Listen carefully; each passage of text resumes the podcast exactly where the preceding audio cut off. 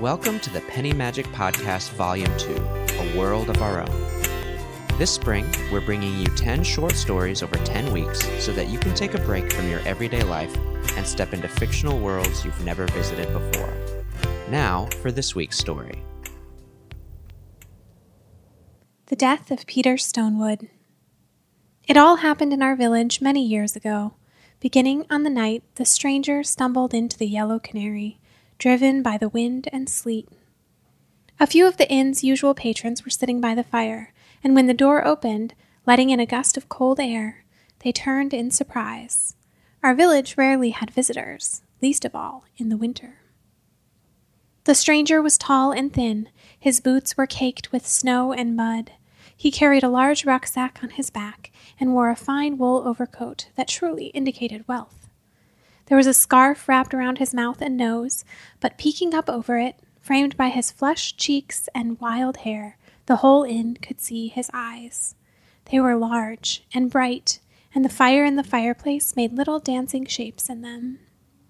He looked around at us for a moment, then unwrapped the scarf. We saw, to our further amazement, that he was very young. A student from the university? Someone whispered or some new accountant come to balance the village's books? The stranger said nothing. He did not even address Mr. Golovin, the Yellow Canary's owner, who was standing behind the bar. Instead, he took the rucksack off and moved towards the fire. There was an empty chair by the hearth, and we all watched as he knelt before it.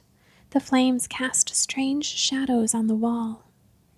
With the utmost care, the young man reached into his rucksack and removed two items the first was a smooth round stone the size of a melon. It was sea green, flecked with swirls of white. The second was a piece of driftwood, burnished black. It had two twisting knots and was about the length of his forearm. He set them each on the chair gently. There, he murmured, and the whole inn heard him. Now you will be warm. I was only a busboy in the Yellow Canary's kitchen in those days, decades before I became the proprietor. But even now, all these years later, I can picture his face. I think of it sometimes when I'm wiping down the tables or cleaning the whiskey glasses. Almost always, I picture it in the slow, dark nights of winter, the nights when the sun cannot bear to stay in the sky for long. On those nights, I remember his red cheeks, his murmuring voice, the look in his eye. Most of all, I remember how we killed him. I hear there is a rich stranger renting the finest room at the inn, my mother said the next morning. She was washing the dishes, and out the window the yellow canary was visible up the hill. I hear he paid with gold, too. Who told you that, mother? I asked. Why, Darya the maid, of course. She came by last night with leftover chicken broth. Did you see him, Abram? Yes, I saw him, I said. I left without another word, pulling my scarf up over my nose. I knew that, by the end of the day, there would be no one left in the village who hadn't seen the stranger.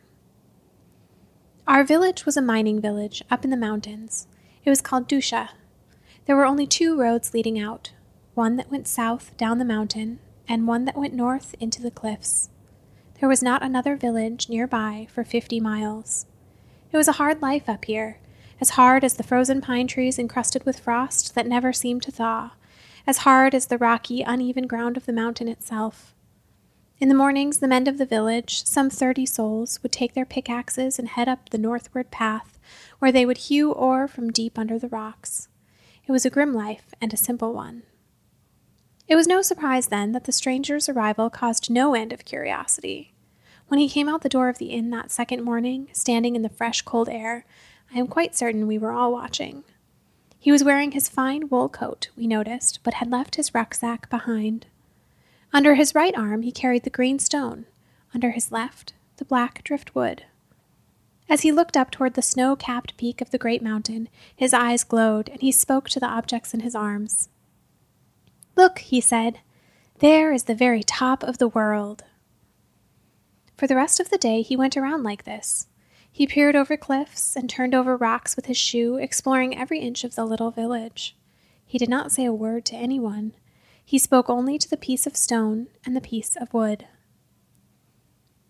From my little window in the kitchen at the Yellow Canary, I watched him. And as the shadows grew long, the village began to grow more and more uneasy. That night in the inn, the stranger sat by the fire. He held the wood and stone in his arms. He was singing to them under his breath. The men of the village, returned from their work in the mines and drinking their dark beer, looked at Mr. Golovin. The proprietor sat on a stool, his forehead creased. Finally, the oldest of the miners, Mr. Levitch, stood and walked over to the fireplace. Good evening, he said, in that low, bassy voice I remember so well. I don't believe we've been properly introduced. The young man looked up. His face broke into a smile. Ah, of course, my good sir. I have been most rude to all of you. My name is Peter, Peter Stonewood. Please allow me to introduce my parents.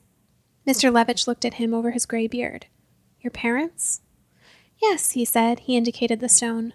This is my father, and this, he raised the driftwood, is my mother. The inn was very quiet. Mr. Levitch stared at him. Then he turned and went back to the bar. By the fire, the stranger kept singing. What kind of idiot game is this young fool playing? It was the following day, and I was cleaning out the fireplace. Across the room, Mr. Levitch was arguing softly with Mr. Golovin, and if I kept my breath steady, I could hear every word. He's rich, said Golovin. You know how the rich are. I assure you I do not. Golovin waved his hand. They live in their own little worlds In their own little. Curse it all, Golovin. The boy thinks that the rock and the log are his parents. He was just having a little joke. No, he wasn't. You saw the expression on his face. He believes it, sure as I'm standing here. That goes far beyond a little worlds.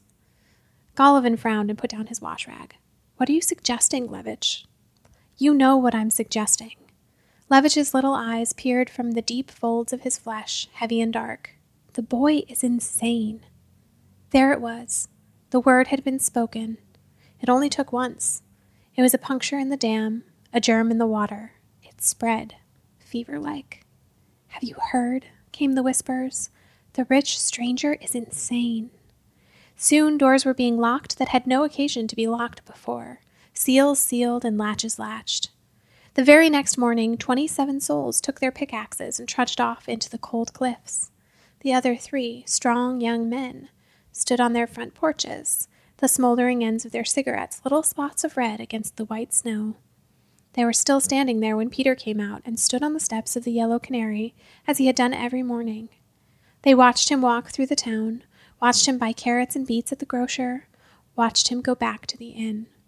They were still watching when the men returned from the mines that evening, and the next day, three others took their place. All over town we were peeking out our windows up the slope to where the lights came from the yellow canary. Why doesn't he just leave? My mother said one night. Surely he must realize he isn't welcome. I said nothing. At the inn, the atmosphere was one of mounting pressure, a taut feeling of a growing storm. During the day, it was only Mr. Golovin and Darya the maid and me. Most of the time, our unwelcome visitor kept to his room. In the mornings he went to the grocer, and sometimes in the afternoon he walked brisk laps around the town, his wool coat unbuttoned, like he wanted to let the cold in. But the rest of the time he stayed upstairs while we cleaned and cooked, always with our ears tuned to the ceiling. Sometimes we could hear him pacing. Sometimes we could hear him singing. Every day at lunch, Mr. Golovin gave me a bit of ham and cheese wrapped in paper to take to him. I would climb the steps, feeling the blood in my ears as I went down the hall to the heavy oak door of the inn's biggest room. I would place the food on the floor, knock, and then turn and run. But when I got to the stairs, I would stop and look back. The door would open, and the stranger would stoop down and pick the ham and cheese up off the floor. When he noticed me, he would give a little wave.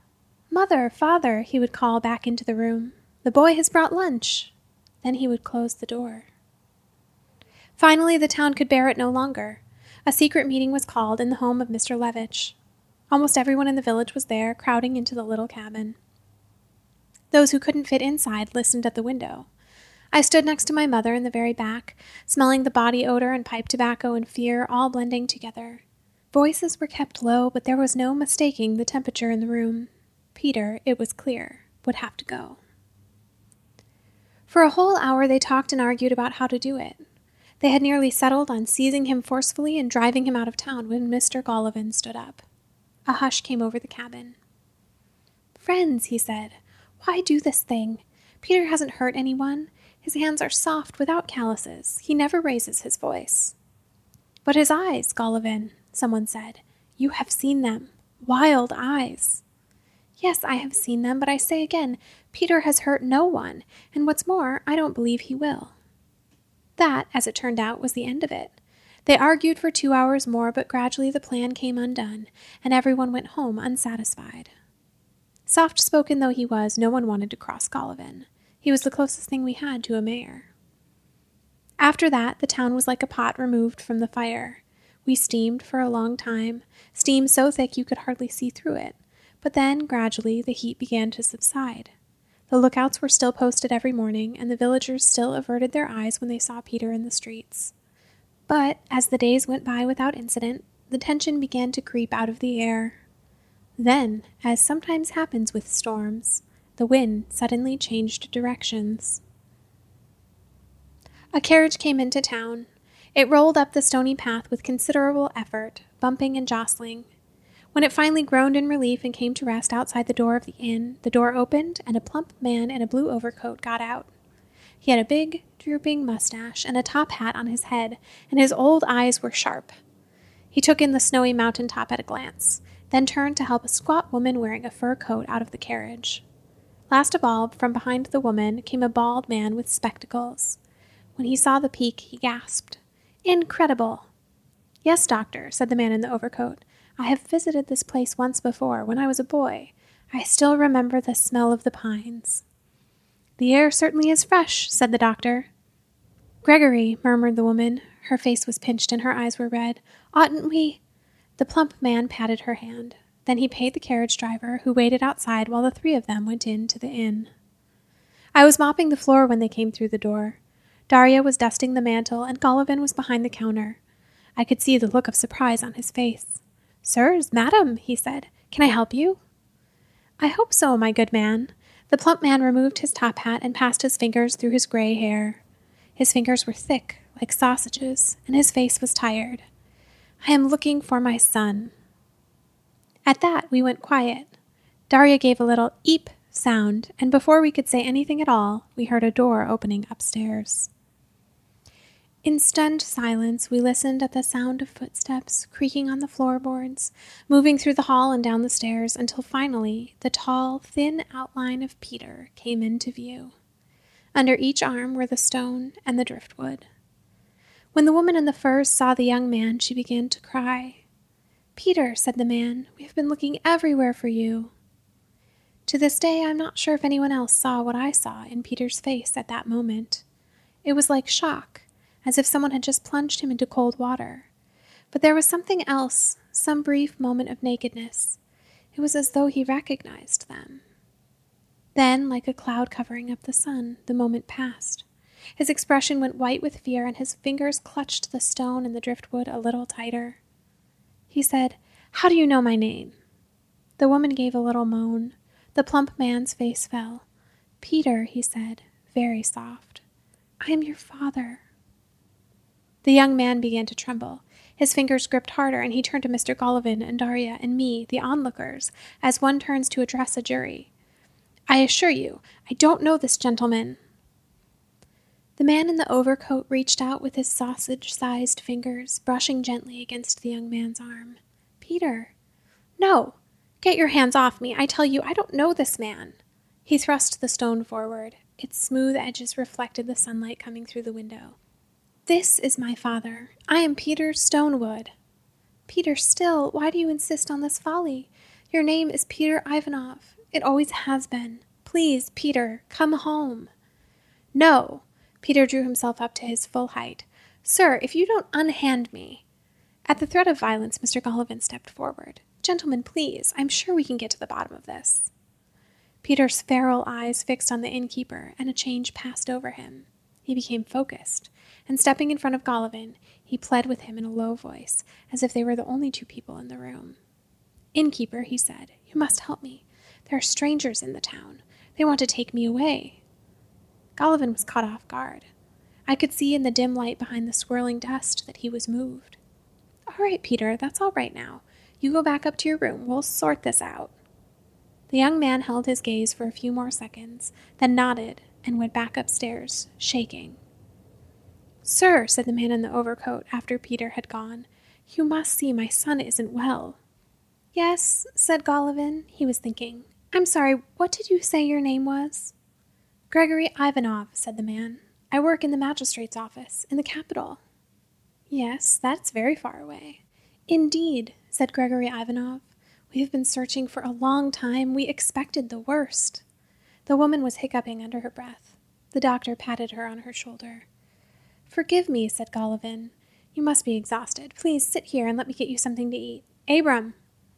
I hurried to the cabinets. I knew without being told that I should bring out the very best we had.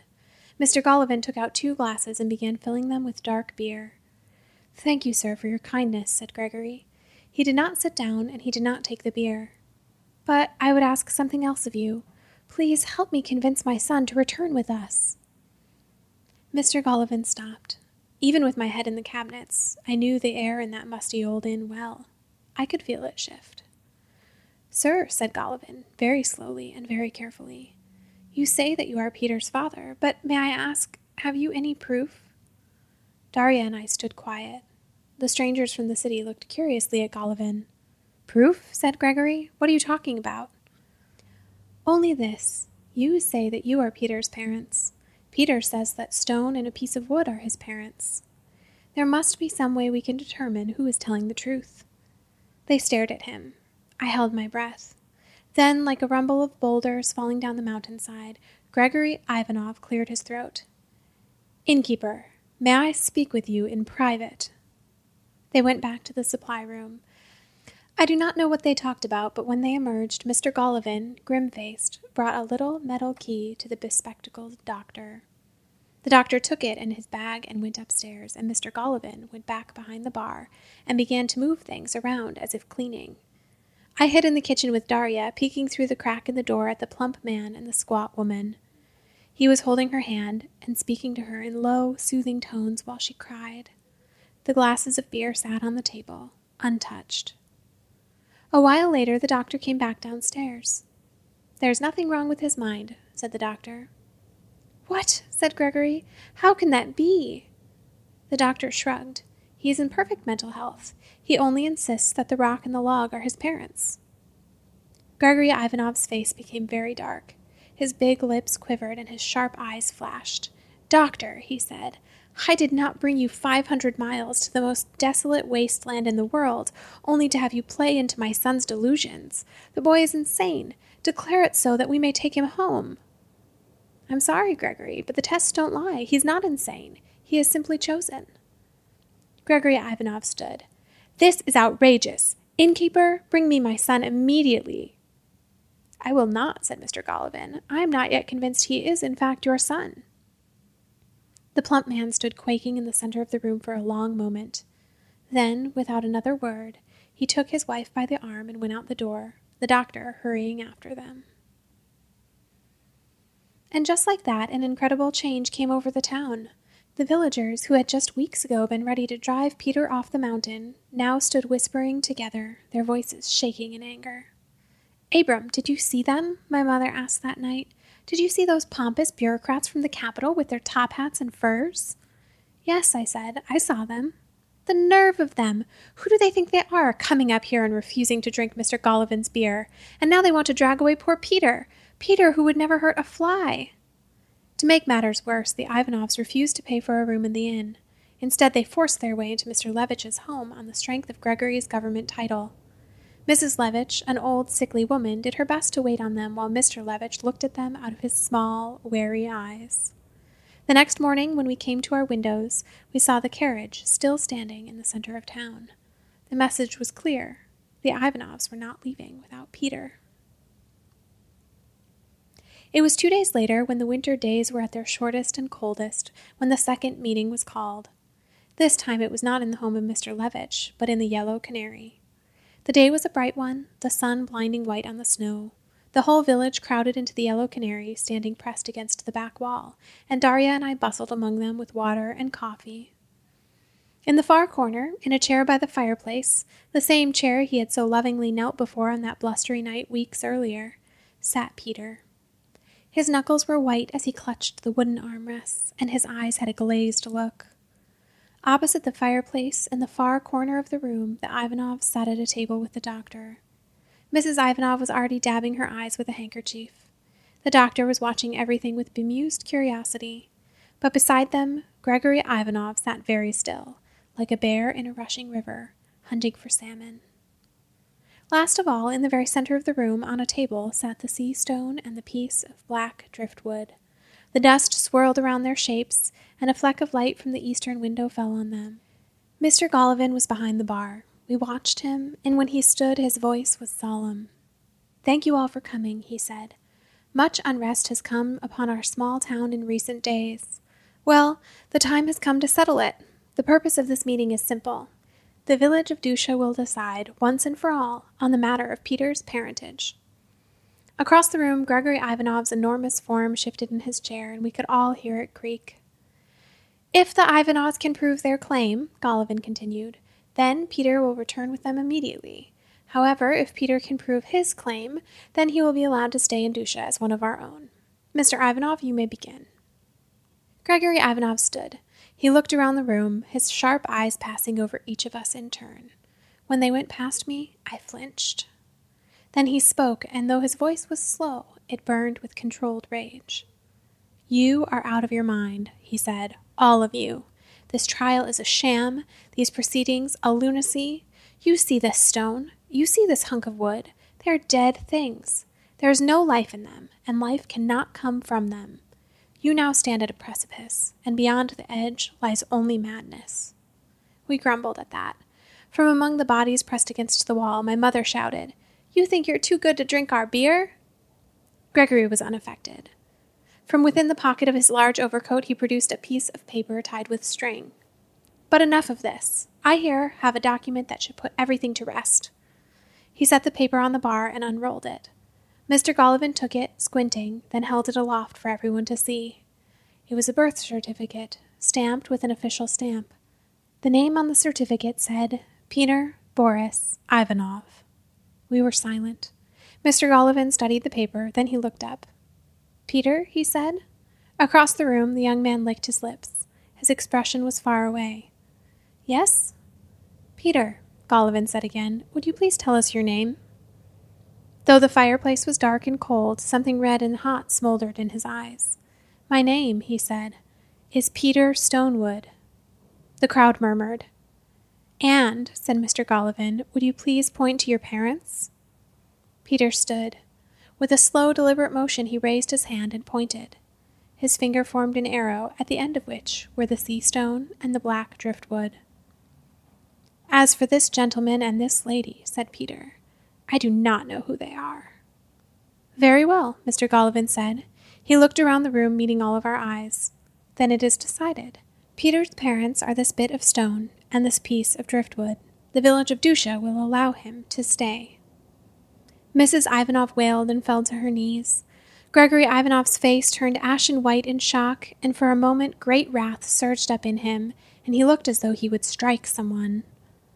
Then he put his head in his hands and he wept. That afternoon, the whole village watched the carriage drive away down the southern road.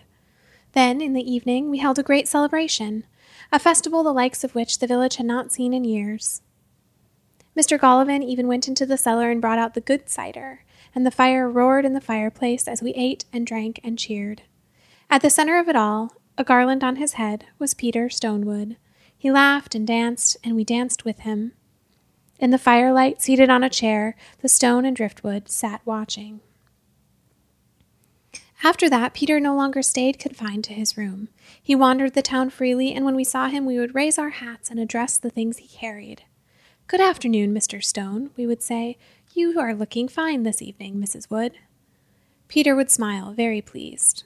Then one morning, while I was sweeping at the canary, I heard him talking with Mr. Golovin behind the bar. I just don't think it's right, he was saying. You all have accepted me as your own, but here I am being waited on hand and foot, while all the other men in the town break their backs in the mines. Mr. Golovin, who was counting the beer bottles and frowning down at the inventory checklist, did not reply right away. Then he blinked at Peter. Ah, what was that? I just don't think it's right. Peter, Peter, said Golovin, think nothing of it. Enjoy your freedom. Listen, run along, and I will send Abram up with your lunch. That afternoon, I knocked on the oak door upstairs, holding a ham and cheese wrapped in paper. I no longer ran any more, but stood at the door waiting until it opened, and Peter smiled at me. Good afternoon, he said. I looked at my shoes, feeling shy, and handed him the plate. But that day, Peter did not take the food right away. Instead, he lingered at the door, looking at nothing in particular. At last, he said, Boy, what are they saying about me in town? I didn't have an answer. Peter continued, as if he really hadn't been waiting for one. It isn't right, you know, he said. He was staring far away. Then he looked at me, and I could see my reflection in his clear eyes. What do you think? I said, I don't know. He nodded, and then he took the food. Mother, father, he called, the boy has brought lunch, and he closed the door. It was a spring morning when the snow had just begun to thaw that Peter stepped out onto the porch of the Yellow Canary for the last time. He had his rucksack on his back and he carried a pickaxe in his hands. When he emerged from the door, he hefted it, feeling its weight as he looked up onto the mountain peak. Yes, this is the way, he said into the air. His cheeks were flushed.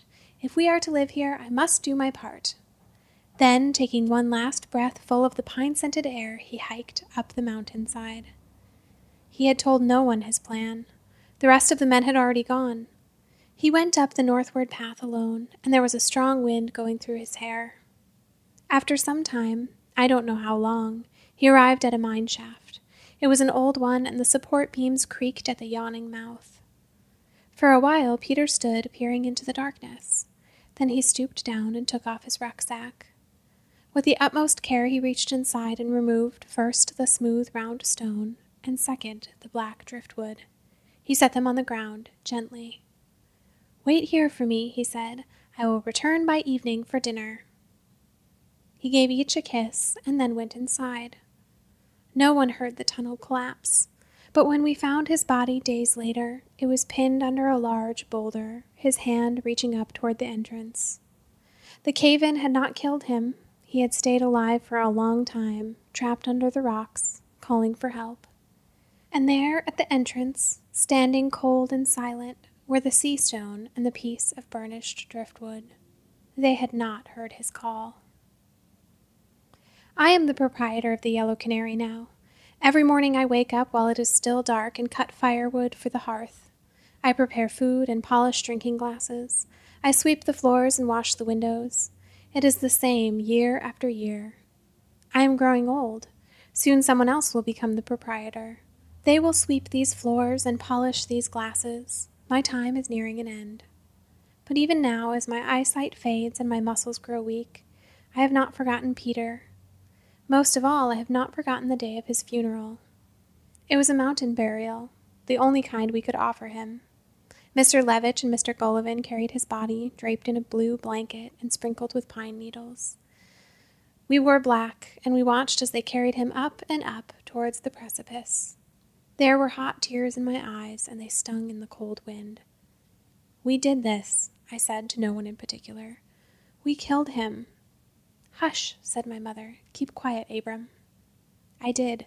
I didn't say a word, not to her and not to anybody. I stood there with silent tears coming down my cheeks as Mr. Levitch and Mr. Golovin gave a great heave and threw the body off the side of the cliff, where it disappeared into the frozen pine trees far, far below.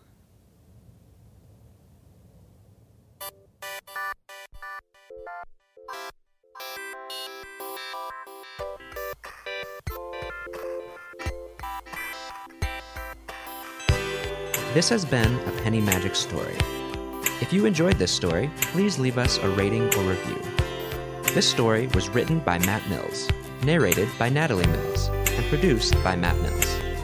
For more stories like this, visit pennymagic.co. That's pennymagic.co.